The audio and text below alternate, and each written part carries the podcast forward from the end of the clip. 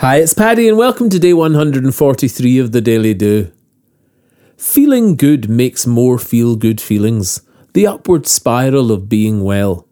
And it seems that nothing stops us when we are not stopping ourselves. But how do we climb aboard this ascending merry-go-round of goodness when life is in the way and our fairground ride's stuck in reverse? Be positive is as useless as calm down is in a rage. Pull yourself together, or you need to turn the page.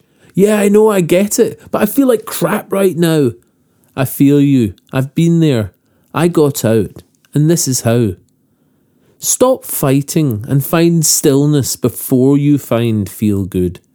Stop searching for feeling positive if you can't see the trees for all that wood.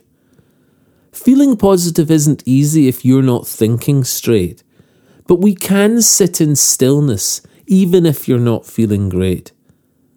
And in this quiet, on our own, a crack of light will open up. Just by letting go and simply sitting, you'll change your view of that half empty cup. I found myself so far from feeling good that all seemed lost and well wishers told of the power of positive actions and feel good thoughts. And they were right, but where to find them when they feel so false and far? I found feel good in stillness, just sitting there beside scared and sad. When I stopped fighting frightened and let go and dropped my guard, patience rushed in, then willingness saying, Don't make feeling good so hard. Let go be patient. Sit in silent stillness with yourself. You are everything you need. You are energy. You are health. You are positive. It's just that sometimes we block our view. But in quiet letting go, you'll find the feel good back in you.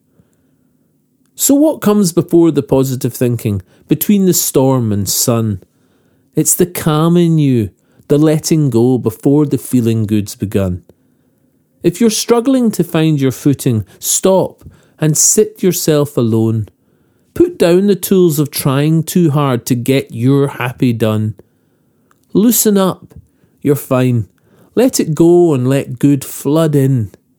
Be the calm before the sun, where your new day begins.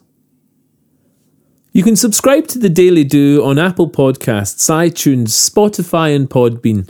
Or if you'd like a morning email from the Daily Do with a link to that day's episode, subscribe beneath the audio player at www.thedailydo.co or say hi on Instagram, Facebook, and Twitter at The Daily Do, or listen on the YouTube channel The Daily Do. Email me anytime, paddy at thedailydo.co. I'd love to hear from you. Bye for now and see you tomorrow on The Daily Do.